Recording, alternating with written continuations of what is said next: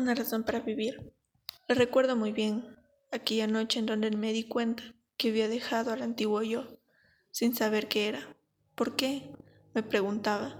¿Por qué de repente me siento de esta manera? Hace algunos días atrás sentía lo mismo. ¿Qué era? ¿Cansancio?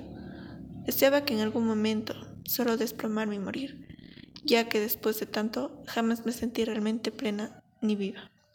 Me llamo Nastia Seymour. Tengo 20 años, estudio en la ciudad de Nueva York. Hace unos días me mudé al campo. Quise alejarme de todo, ya que he pasado ignorando muchas cosas a lo largo de mi vida. Nadie veía dichas señales, ni yo misma las noté. Me comencé a esconder del mundo. No me levantaba de la cama, ya desde hace una semana. Apenas podía digerir la comida. ¿Por qué? No entendí. O trataba de evitar dicha conversación conmigo misma, porque era tan difícil aceptar. Y a pesar de que todas las noches entendía que no solamente estaba triste, como todos pensaban o me hacían creer.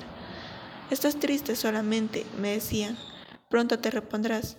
Al parecer no solo era depresión, tal vez sería fácil salir de ahí, pero la depresión suma la ansiedad y problemas de autoestima. Esto afecta a cada persona de una manera diferente.